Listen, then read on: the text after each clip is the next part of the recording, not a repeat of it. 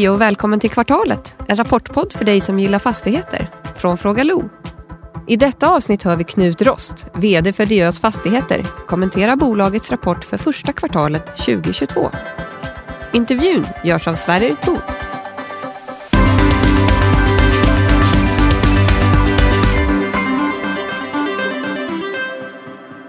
Hej och välkommen tillbaka till Kvartalet och hej Knut Rost. Hejsan. Diös, VD. Ja, fortfarande. Fortfarande. Nu ses vi eye to eye som det heter, eller face to face. Vilket har inte hänt på, på ett tag nu, men hur är läget?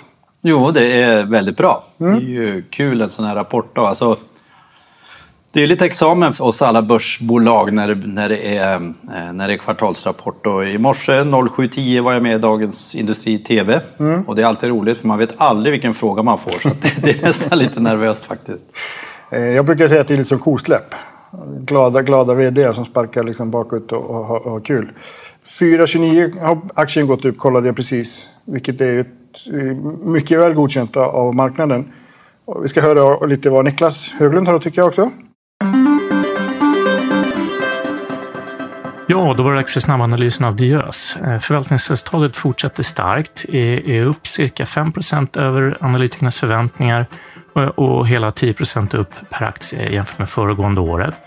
Tittar man mer framåtblickande så är ju även nettouthyrningen stark och den är ju 22 miljoner i kvartalet, en, en riktigt bra siffra jämfört med de här minus 5 som man hade förra året. Och det underbygger ju eh, prognoser och, och bolagets eh, positiva utsikter kring hyresmarknaden. Omvärderingen i beståndet är cirka 1,8 procent i kvartalet och det är ju en, en riktigt bra siffra för Diös eh, Q1 och det är framförallt drivet av förbättrade driftsnetton och byggrätter och projekt. Substansvärdet då, som är en kombination av, av höga kassaflöde och omvärderingar är upp med hela 26 procent jämfört med förra året. Så man behåller den här starka trenden och eh, det är upp med hela 6 procent jämfört bara med årsskiftet. Och det står i en stor kontrast till den svaga kursutvecklingen. Det gäller i princip hela sektorn. Låga räntekostnaden är upp lite mm, och den förklaras ju av en, en kort kapitalbindning. Det här skapar ju osäkerhet kring tillväxten i kassaflödet framöver eller egentligen kommer nu ränteuppgången att ta bort en del av, av tillväxtförutsättningarna. Men här har man ju en, en väldigt stark underliggande bas och man kommer ju definitivt kunna hantera en, en lite stigande ränta. Särskilt eh, då man får det här tydliga stödet även från förvaltningsportföljen. Viktiga värdedrivare framåt eh, som lockar är de goda förutsättningarna för tillväxt på deras marknader. Bolaget har projekt i pipeline och liksom med bra avkastning. Och här tycker jag det är viktigt att, att de har förklarat på conference call att man inte startar projekt på spekulation. Och i de kontrakt man har så får man kompensering av eventuellt stigande kostnader i hyrorna. Och det här är ju extremt viktigt i det här äh, stigande kostnadsläget. Bolaget pekar också på att, att eh, kostnadstrycket är upp med ungefär 10 procent om man jämför med för ett år sedan i de produktionsentreprenader som man har tittat på. Man, här behöver man ju definitivt bli kompenserad för att behålla de här höga, bra marginalerna.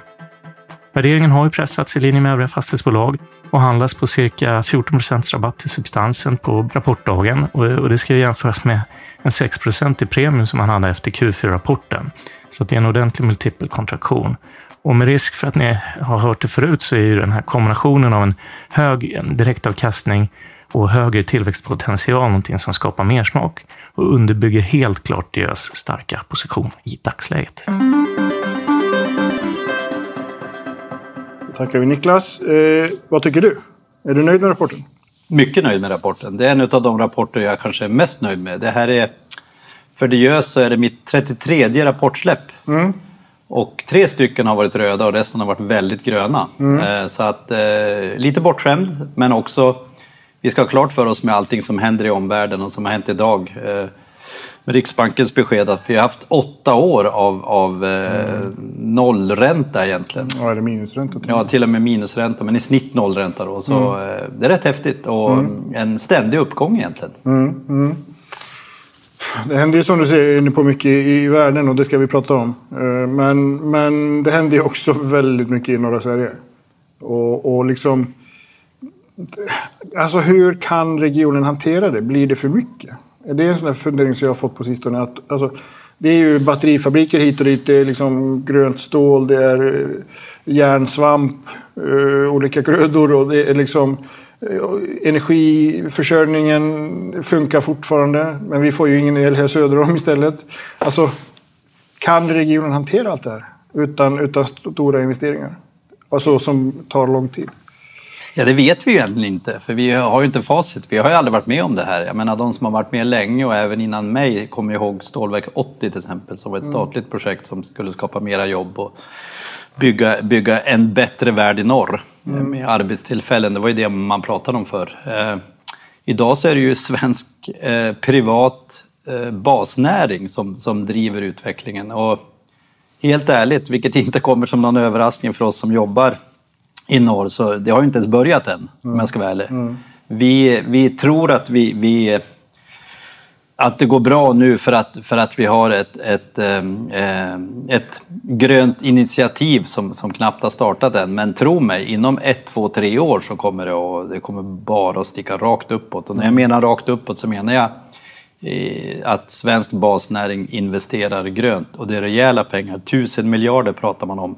Mm. Nu tror man till och med att det är mer. Eh, och det är inte... Det här är ju sånt som kommer. Det har inte, det har inte startat än. Så det mm. som händer för oss är att vi, vi hyr ut kontor som aldrig förr. Vi har gått från när jag började 800-900 kronor kvadraten till 3000 kronor kvadraten. Det är ju Malmönivåer om man ska sätta ja, kanske, i kanske sammanhang. ja. Eh, och eh, i Skellefteå har vi knappt någon kontorsyta att hyra ut. Mm. Vi försöker göra så många gröna investeringar som möjligt. Vi erbjuder nästan bara gröna hyresavtal där vi i samspråk med kunden träffas flera gånger per år. Mm. Vad kan vi göra mera för att spara energi, för att sänka koldioxidavtrycket och så vidare. Så att, mm.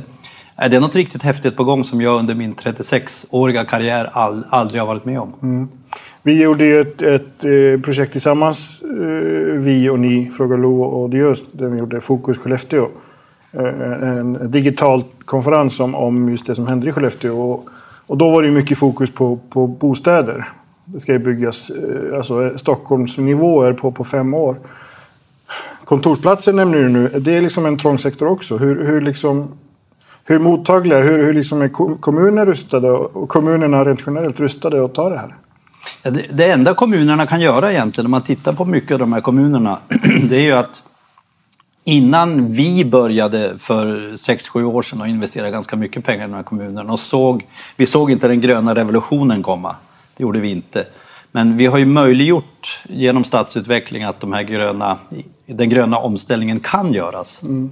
Det vill säga vi har sett till att städerna har en fungerande urban service, att, att det finns kontor att hyra, att det finns bostäder. Men vi hade väl inte i vår vildaste fantasi kunnat tro att det skulle bli så här omfattande och stort som det nu blir i Luleå, Skellefteå, Umeå, Östersund, Sundsvall. Mm. Det, det, är rätt häftigt. Eh, hur kommunerna röstade? Eh, inte alls. Alltså, hur fasen ska man kunna veta det? Men jag tycker till exempel om vi pratar Skellefteå så är ju de, det är kanske de som är bäst, bäst rustade med, med en kommunledning och en politisk en politisk styrning som är väldigt enad. Mm. Där man tar fram eh, detaljplaner så fort det går. Det är inte så mycket ifrågasättande om det ska se ut si eller så, utan det sköter ju marknaden. Jag tycker fler ska ta efter det, därför att det är för långa, det är för långa tider för tillståndsgivning. Och då menar jag detalj eller planbesked och så vidare. Man ska inte vänta fem år på en planhandläggare, det är vansinnigt. Om fem år så ser vi en helt annan marknad. Mm. Och då kan det vara för sent. Det kan vara till och med så att de investeringar vi skulle göra i en stad, det gör vi i en annan stad istället. Mm, mm. Därför att det går fortare. Mm. Umeå har ju varit norra Sveriges odiskutabla huvudstad väldigt länge. I alla fall senaste, så länge jag har eh, liksom bott och känt i Sverige kan man säga. Kan det vara så att Skellefteå tar, tar, går om där? För det händer ju... Eller är det den här liksom infrastrukturen som är på plats i Umeå, kommer den att, att hålla? Ja, alltså vad är det som är en huvudstad? Alltså någonstans så betyder väl befolkningsökning ganska mycket och mm. Umeå är väl nog ohotad vad gäller det. det Kulturcentra jag... också. Ja, och Umeå, alltså alla städer ser ju olika ut. Det är svårt att rangordna med mellan.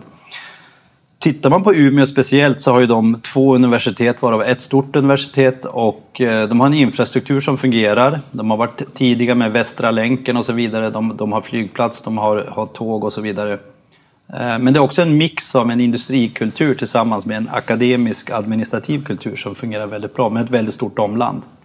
Och det här kan ju sägas gälla för alla städer utifrån sin unikitet. Det är nästan samma i Östersund där man kanske mer har eh, Östersund är en administrativ stad med porten till fjällvärlden och så, och så passerar man Östersund och så försöker vi få folk att vad ska man säga, samverka mellan Åre och Östersund.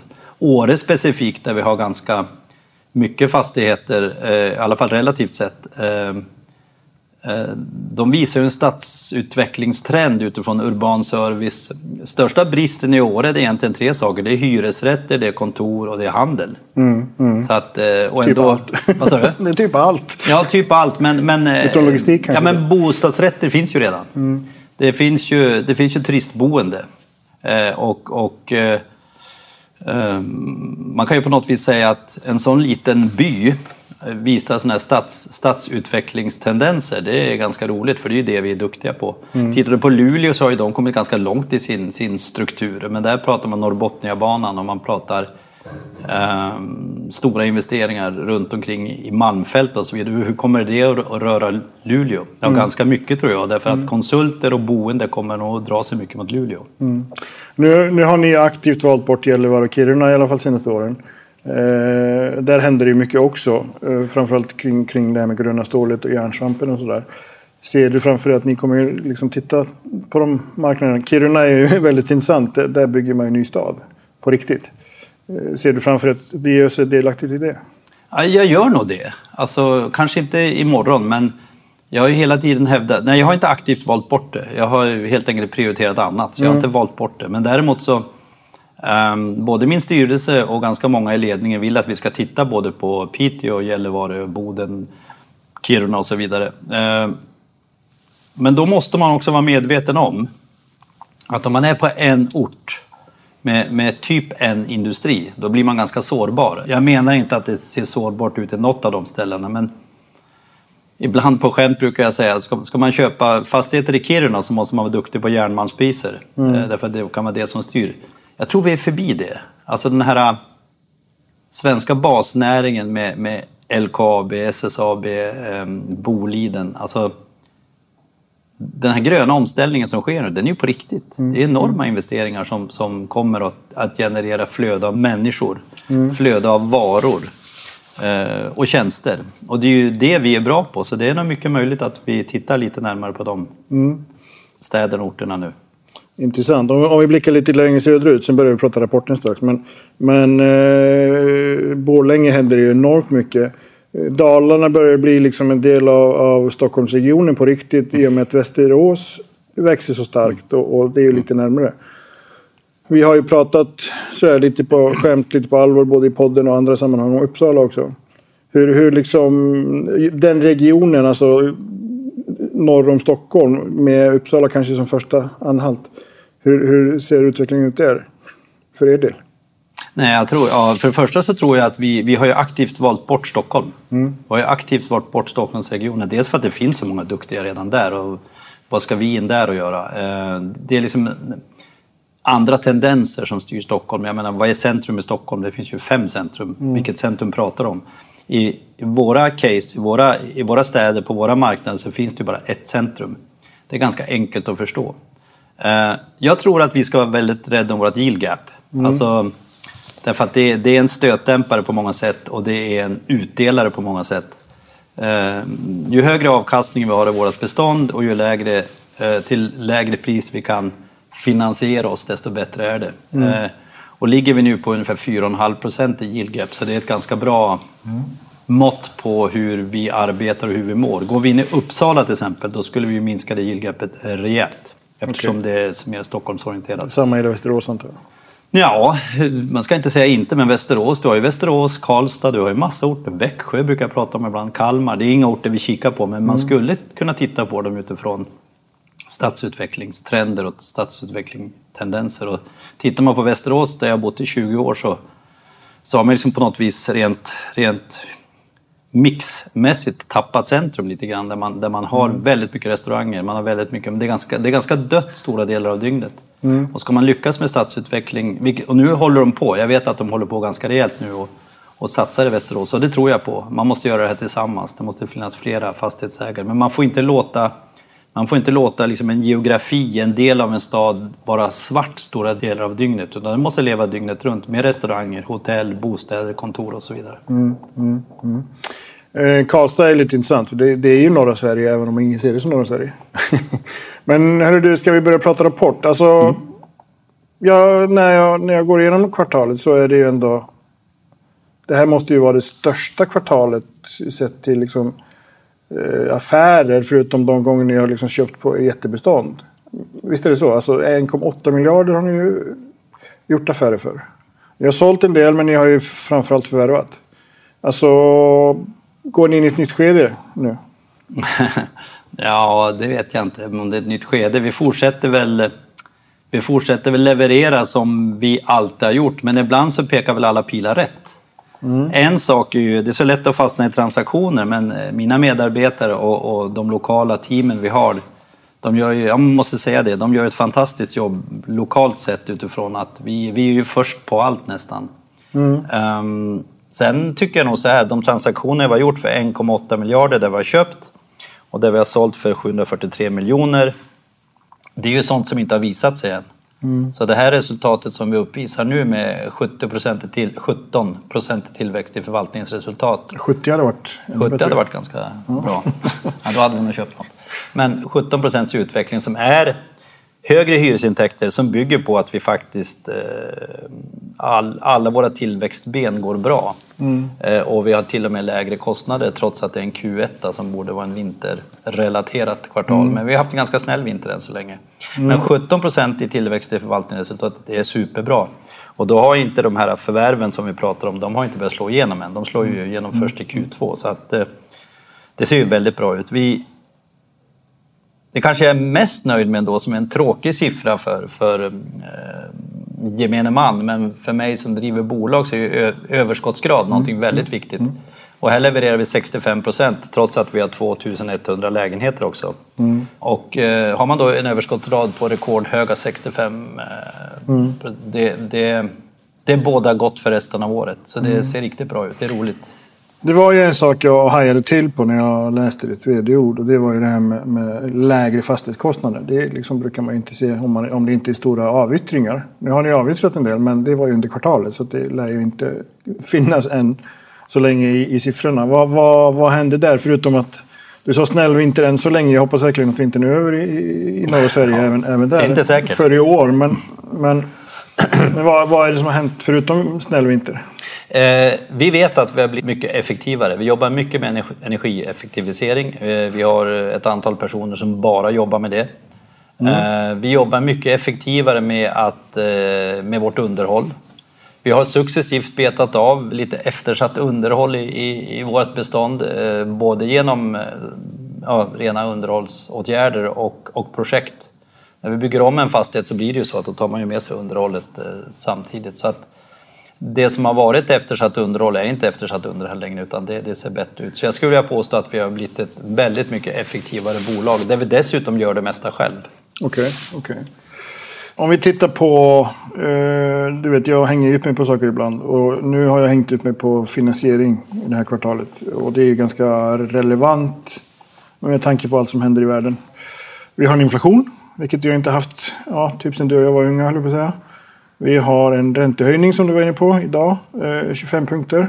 Eh, den första på åtta år. Eh, vi har tillgångspriser, eller vad säger jag, insatsvarorna blir dyrare. Alltså materialkostnaderna skjuter i höjden. Det är brist på material för att det går inte att få det från, från framförallt Kina. Alltså, vi har ju levt i den bästa av världar i, i många år. Börjar vi hamna i den sämsta av världar nu? Eller mitt emellan värld? Jag ska ta alla frågorna samtidigt. Nej, så här är det väl. Vi, eh, eh, vi äter elefanten i bitar. Och så börjar vi med tillgångspriser. Det vill säga, eh, det jag är mest orolig för det är materialbrist. Vi bygger ju för dryga 2,5 miljard just nu. Eh, för fyra år sedan byggde vi inte alls.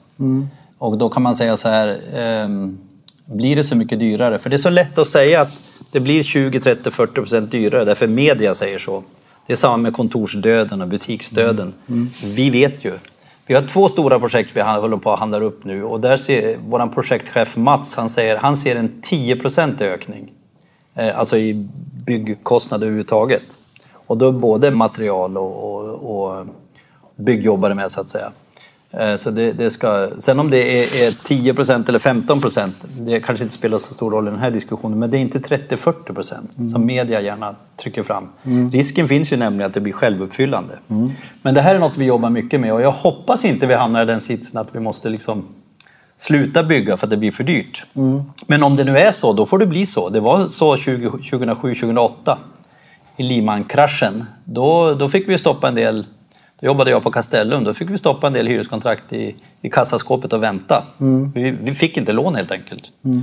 Jag tror inte vi hamnar där nu. Men ni finns... lever på förvaltningen ändå, så att ni, ni behöver inte växa. Liksom, det är inte ett, ett, en nödvändighet om man säger så. Det som egentligen talar för oss hela tiden är ett väldigt starkt kassaflöde och en stark utveckling av kassaflöde. Och det är så vi har jobbat. Vi ligger med kort räntebindning och det har vi gjort nu i flera år och sparat en massa pengar. Skulle nu räntan eh, sticka med 50 punkter till exempel, eh, då, då blir det 40 miljoner mer för oss per år. Mm. Och det är mycket pengar naturligtvis, men det, det är inte, av, inte avgörande för att vi ska sluta bygga eller göra någonting annat, utan det, det får vi liksom bara svälja. Mm. Mm. Vi, vi, har ju valt den taktiken. Det vi fokuserar på nu, det är ju att få längre kapital. Mm. Det är det vi fokuserar mycket på nu. Det finns ju mycket pengar där ute och våra relationer med bankerna är jättestarka så att vi är inte oroliga alls för det. Men det är klart att vi måste alltid titta hur ser den effektivaste finansieringen ut. Mm. Men, Innebär det att ni fasar ut certifikat? Eller? Ni har ju varit väldigt aktiva på den marknaden. Ja, ja vi har ju 3,5 miljarder i ett program där och det, eh, det går ju att göra. Vi rullar certifikat fortfarande. Vi kommer att fortsätta med certifikat så länge vi kan. Så länge det finns den, den korta marknaden. Mm. Och den kommer nog tillbaka och då kommer vi fortsätta med det. Men där finns det ju alltid en underliggande bank eh, mm. ett underliggande banklån som säkerhet. Så att, eh, vissa av de här certifikaten har ju inte gått att rulla, då blir det banklån istället. Så att, mm. eh, det är ju ett säkert sätt att göra det på. Mm. Inflationen som vi pratar om, skulle jag vilja säga så här att eh, är det en, två, kanske tre procents inflation, kontrollerad inflation, det är ju det alla vill ha egentligen. Och jag tror vi kommer att hamna där i slutet på året. Jag tror inte på att det är de här 6 procenten som är, till, att det är tillfälliga. Om lönerörelsen däremot skulle skicka iväg inflationen en bit upp, då kan man ju bli lite orolig. Men det tror jag inte på. Jag tror parterna är så pass kloka som man vill hålla ihop Sveriges ekonomi. Och Riksbanken vill ju inte höja, höja räntan för mycket för då får ju de privata hushållen det svårt. Mm. Så att, mm. Med det säger jag att vi står finansiellt väl rustade för det som ska hända och vi följer det väldigt nära. Så att det är en intressant tid vi lever i, men det är absolut, vi är absolut inte på väg in i de sämsta världar, för det är fortfarande en lågräntenivå. Ja, precis. precis. Bra. Betryggande.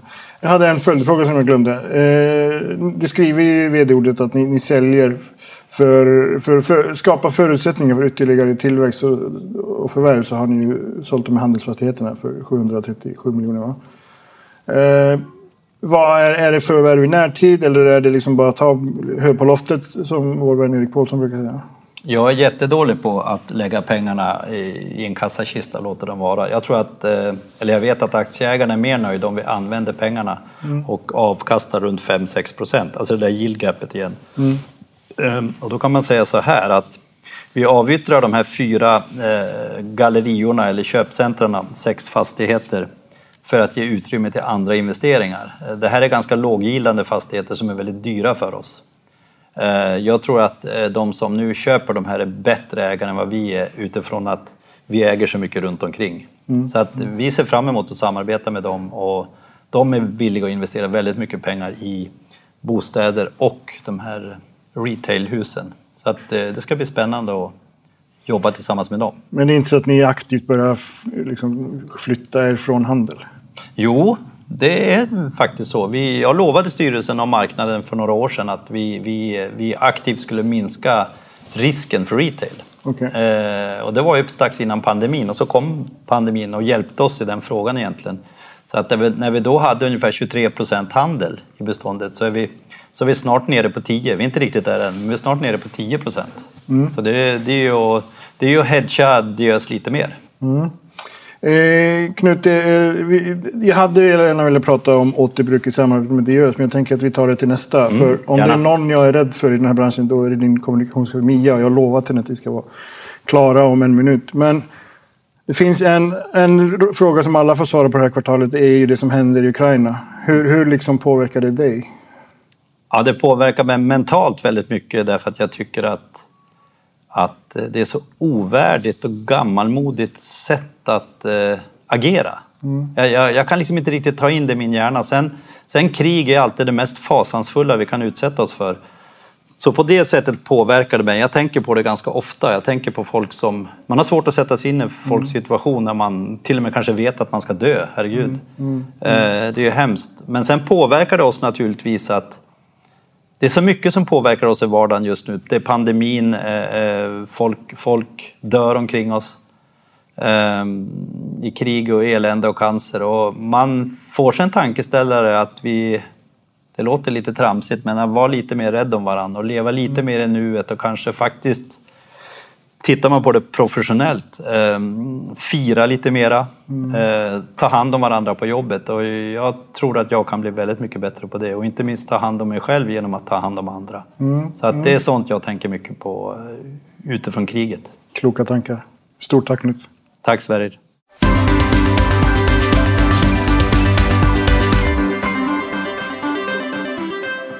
Det här programmet görs på Beppo. Beppo.